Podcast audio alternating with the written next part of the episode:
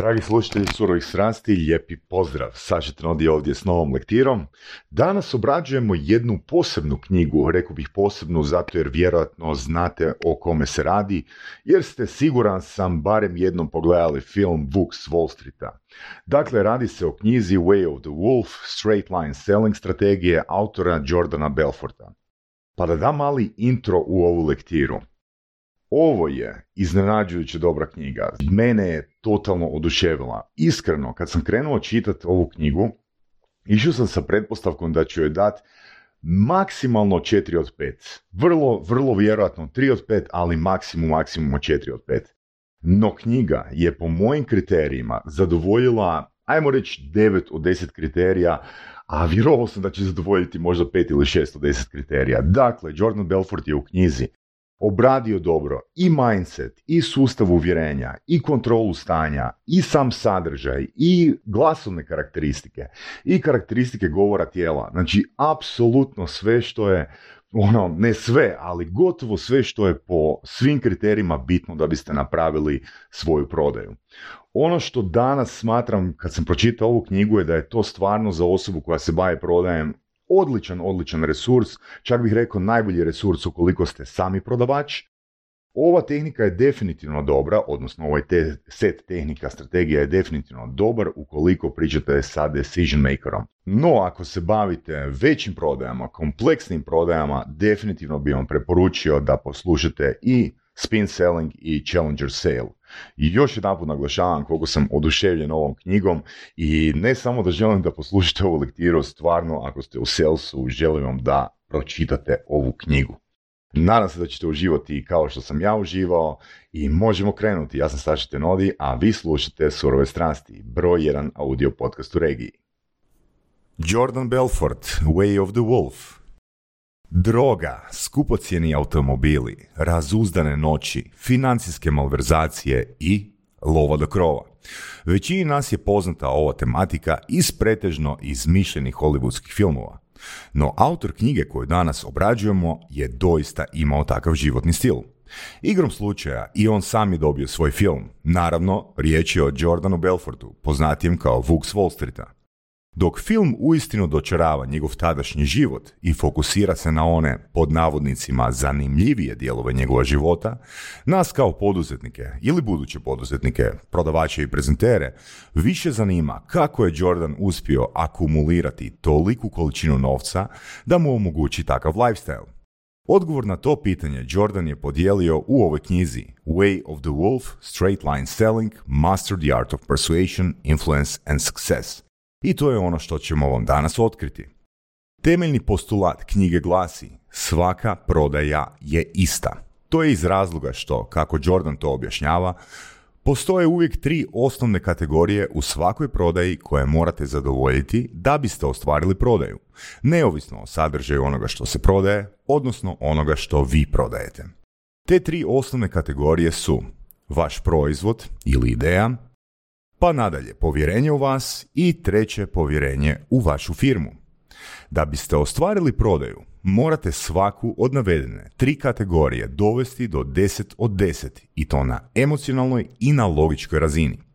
Iako mnogi istrenirani prodavači znaju da ljudi kupuju ponajviše emocijama, te samim time fokus stavljaju na emocionalnu stranu, Jordan tvrdi kako i većina pogrešno zanemaruje logičku stranu koja je podjednako važna jer iako je istina da ljudi kupuju na emocionalnoj razini, isto tako nakon emocionalnog responsa racionaliziraju i opravdavaju svoju odluku logikom. Stoga, ukoliko nemate obje komponente kvalitetno zadovoljene, može doći do neuspjelih prodaja. Tu bi vam svakako preporučio da poslušate Challenger Sale u kojem smo pričali i o emocijama i o logici. Pa kakav bi to onda sistem prodaje Straight Line? Jordan Belfort, kako je u samom filmu prikazano, imao je dosta problema s kvalitetom radne snage koju je zapošljavao na početku svoje poduzetničke karijere. Pri otvaranju ureda, on i Danny, njegov biznis partner, bili su jedini kvalitetni prodavači, dok su ostali poprilično kaskali za njima.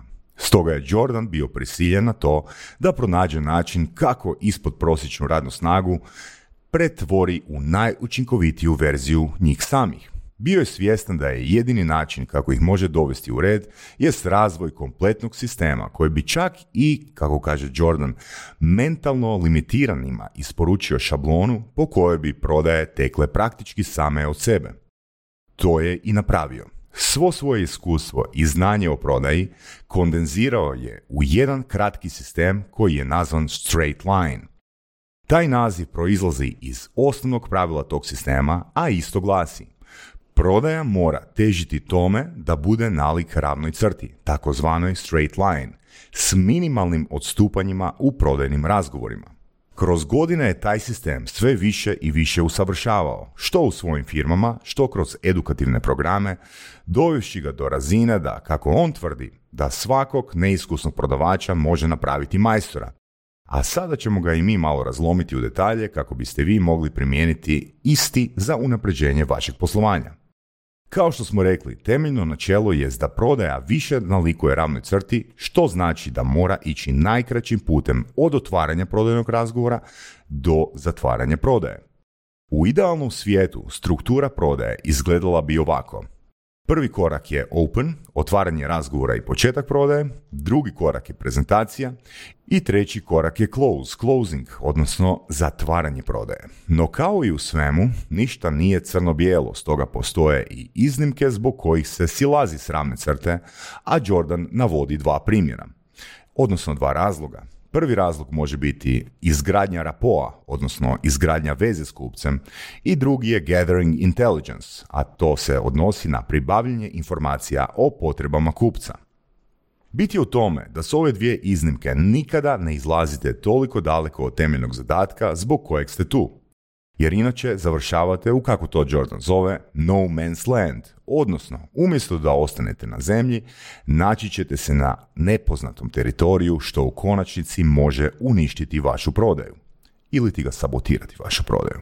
Pa koji su tehnički aspekti prodaje? Jordan ih je razlomio u nekoliko elemenata. Ti elementi su prvih 4 sekunde, nadalje tonalitet, nadalje govor tijela, i kontrola emocionalnog stanja i zadnje prospecting. Pa krenimo od prve, prvih četiri sekunde. Možda je u svijetu raširena izreka, ne sudi knjigu po koricama, ali nažalost baš nitko se toga ne drži. Kao ljudi programirani smo da prosuđujemo i osuđujemo druge ljude čak i prije nego li progovore.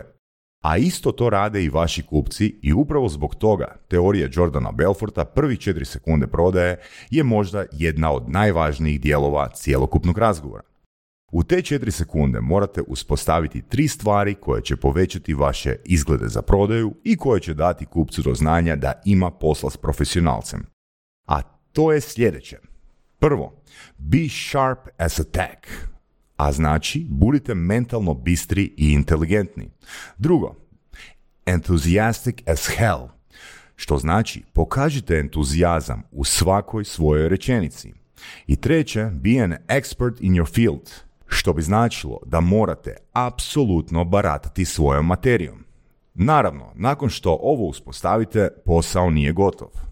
Sva tri stanja morate održavati kroz cijeli prodajni proces, tako da brzo dolazite do biti, ne trošite im vrijeme i imajte rješenje za njihove probleme. Tonalitet, druga stavka. Važnost tonaliteta jest ono što izdvaja prosječne prodavače od iznadprosječnih. Jordan je u svijetu prodaje prepoznat upravo po tonalitetu. Idući put kad gledate nekog poznatog profesionalnog govornika, stand-up komičara, glumca, Obratite pozornost na njihov tonalitet. Obratite pozornost na rasponu tonu i kako mijenjaju svako malo različite aspekte tog tona. Upravo zbog tih promjena tona plijene našu pozornost i zadržavaju naš interes duže vrijeme i upravo je to govor uticaja, kaže Jordan.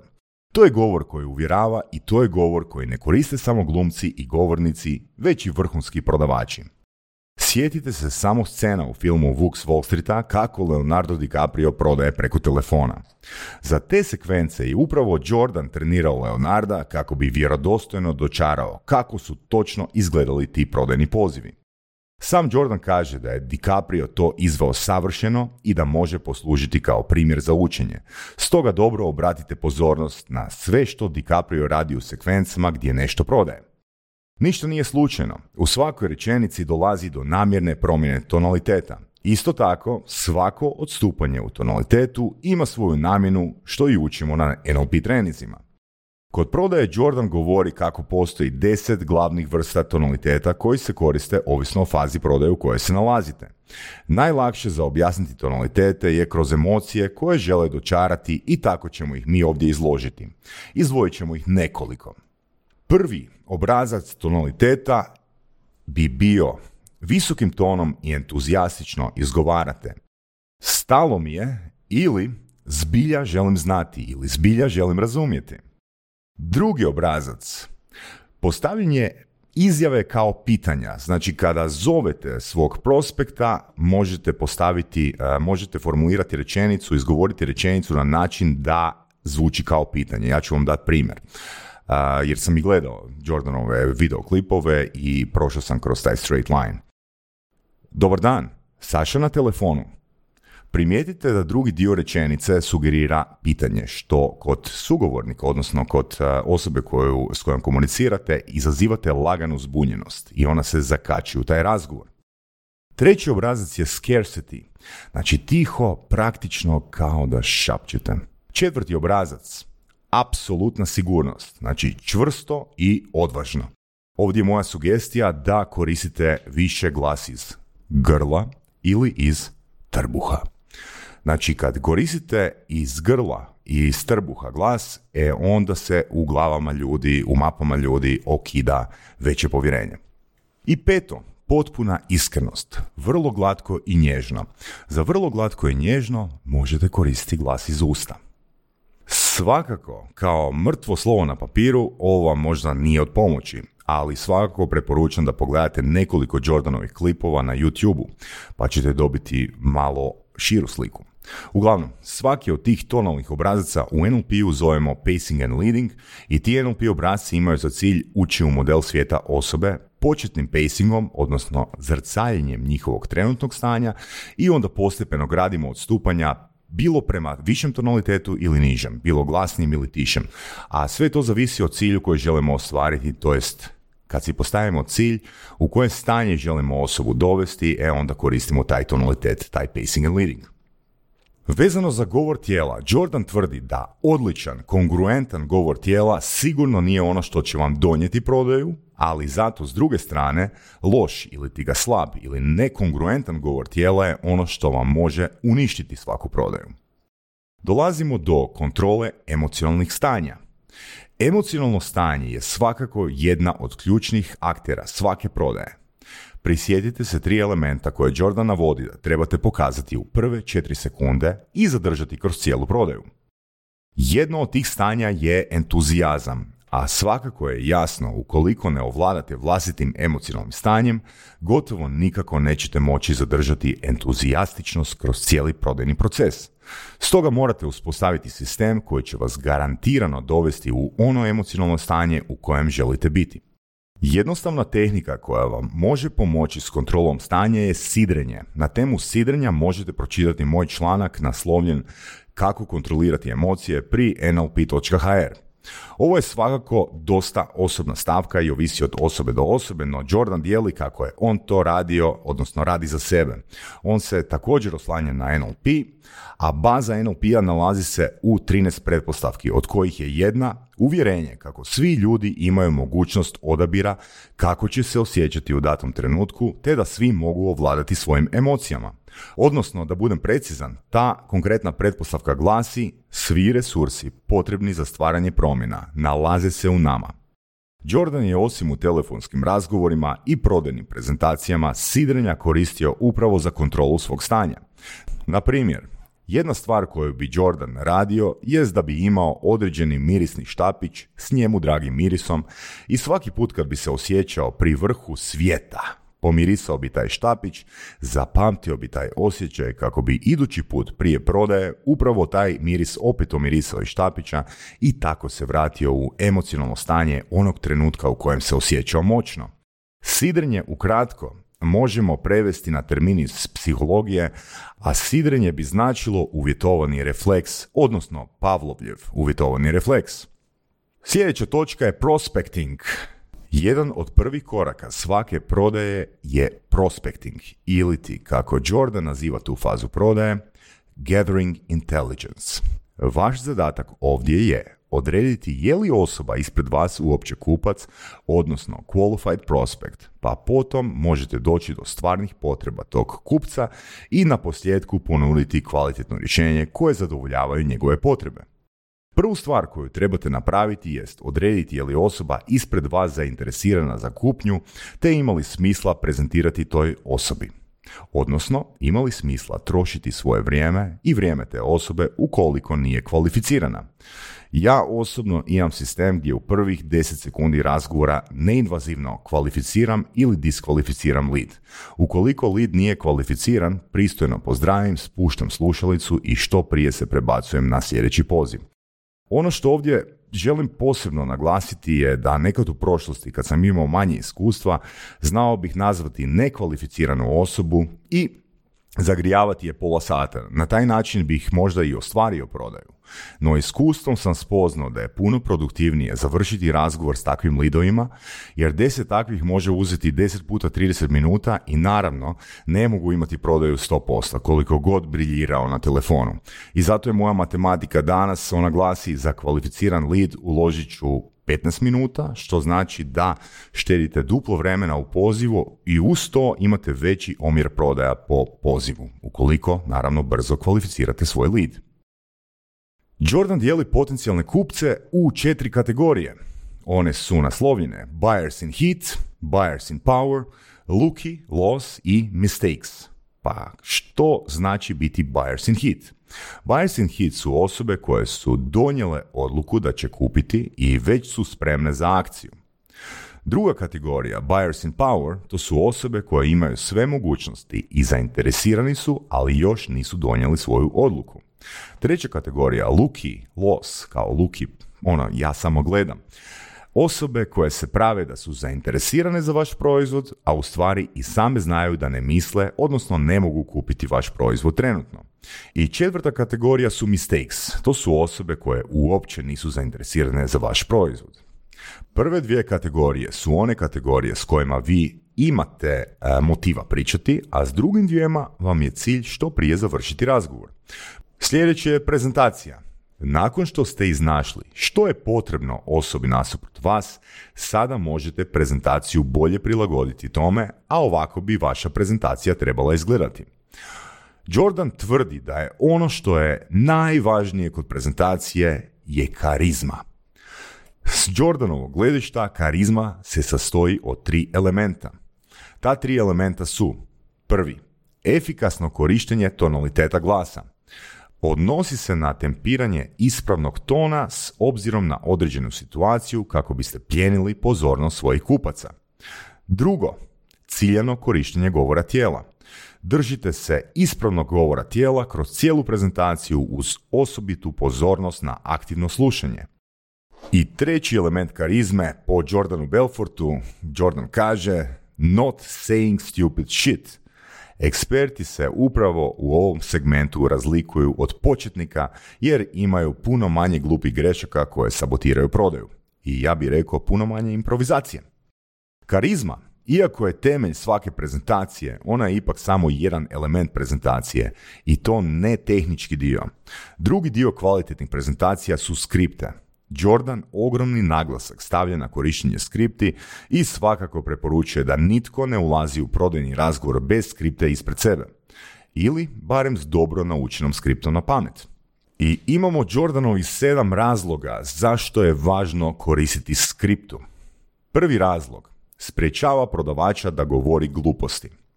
Drugi razlog za skriptu, skripta vam daje jasnu naznaku gdje ćete upotrijebiti koji tonalitet i zato možete biti unaprijed spremni. Treći razlog za skriptu daje vam oslonac na najbolji opis vašeg proizvoda o kojem ste prethodno dubinski promislili.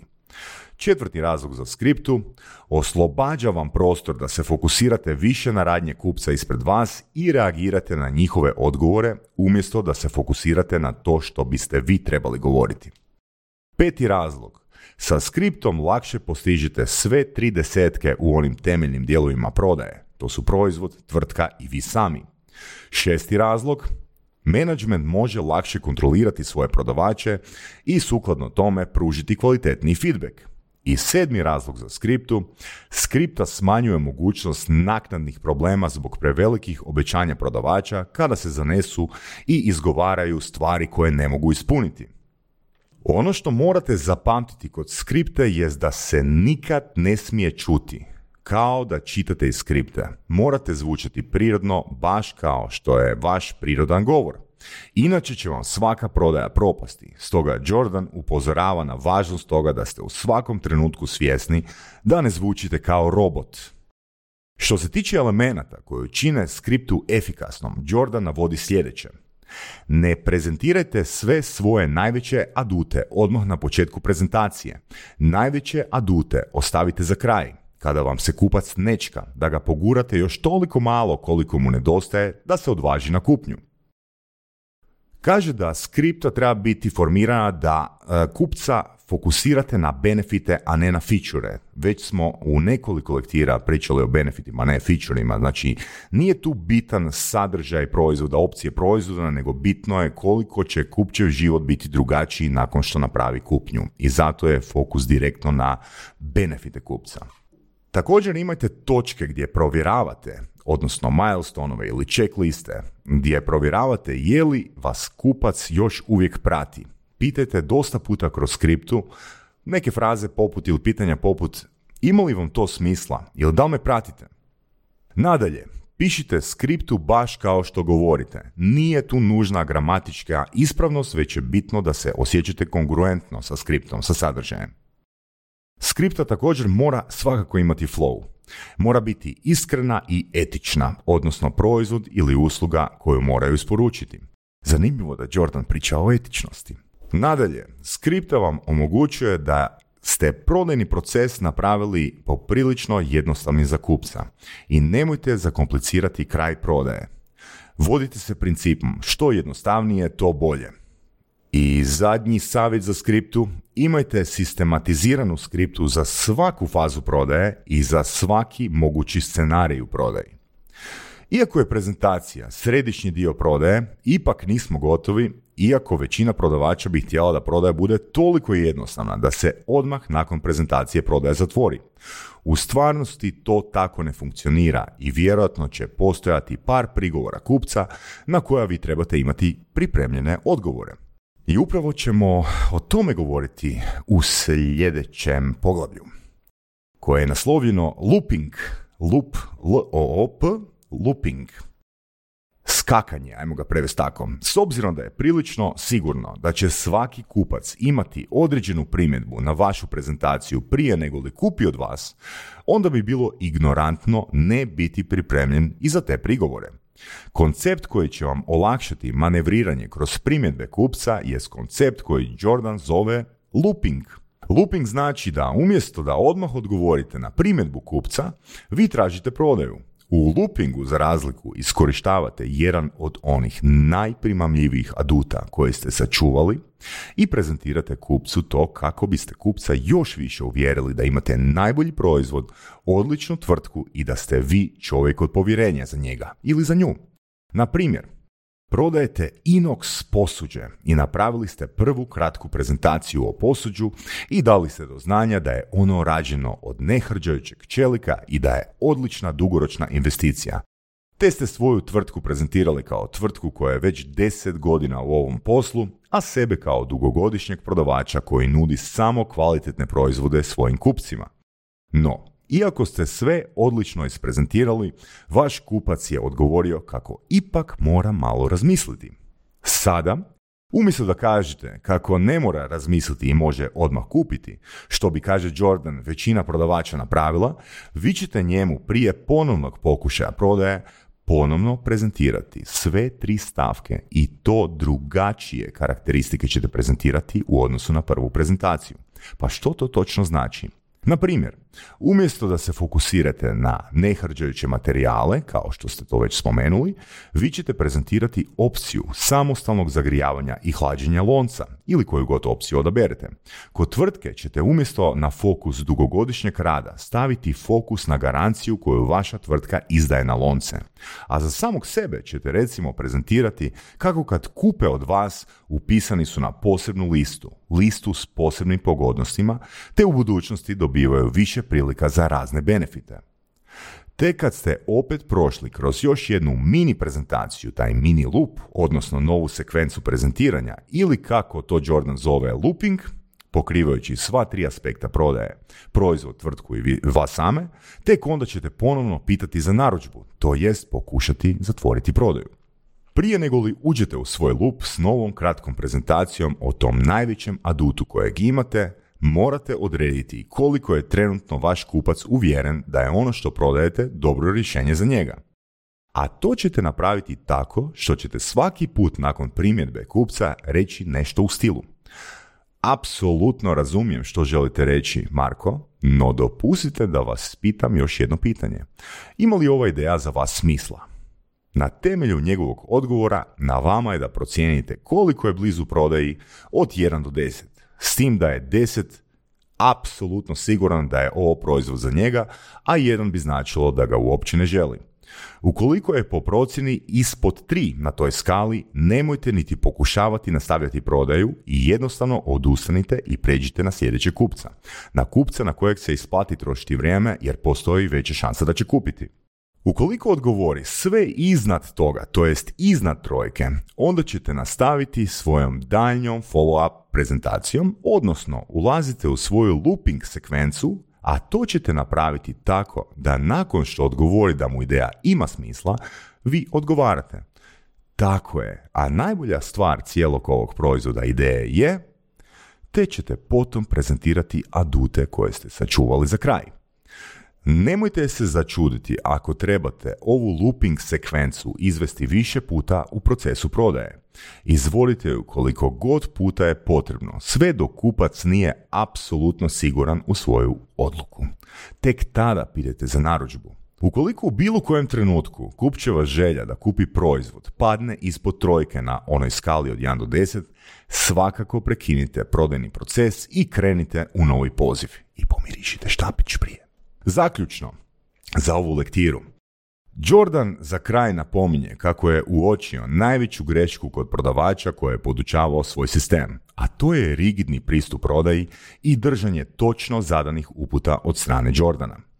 On svakako preporučuje da svoju skriptu prilagodite svojoj industriji i da slobodno imate odstupanja, jer u konačnici prodajemo ljudima, a ne robotima. Stoga, dopustite si slobodu u procjeni koje faze i koji dijelovi ovog sistema su korisni za vas i onda to aplicirajte.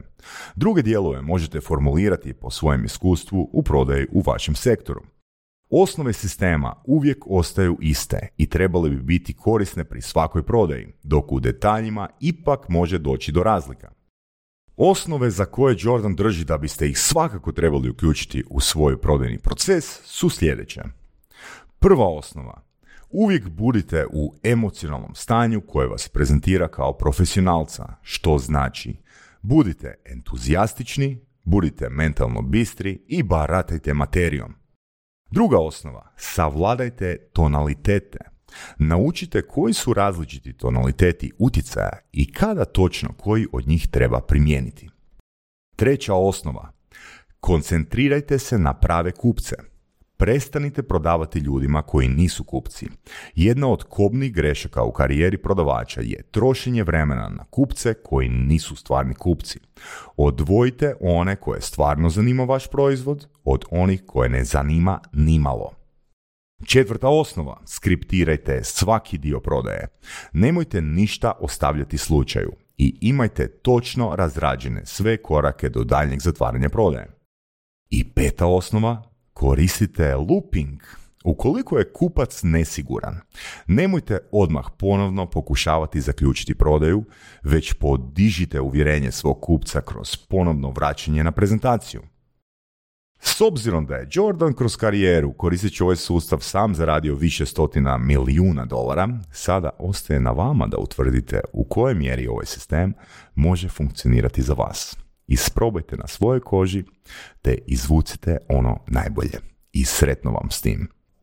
Evo nas na kraju još jedne lektire. Nadam se da ste uživali, nadam se da ste se napunili s informacijama i nadam se da ćete nešto od ovoga pokušati aplicirati. Mene je osobno najviše oduševila ideja, odnosno koncept loopinga, a vi nam u komentarima javite što je oduševilo vas ili s čim se ne slažete. Također, to su isto vrlo vrijedni komentari. Sugeriram vam da poslušate e, i druge lektire koje smo snimili na temu prodaje i do sljedeće lektire lijepo vas pozdravljam. Ja sam Saša Tenodi, a vi slušate Surove strasti, broj jedan audio podcast u regiji. Slušamo se i dalje.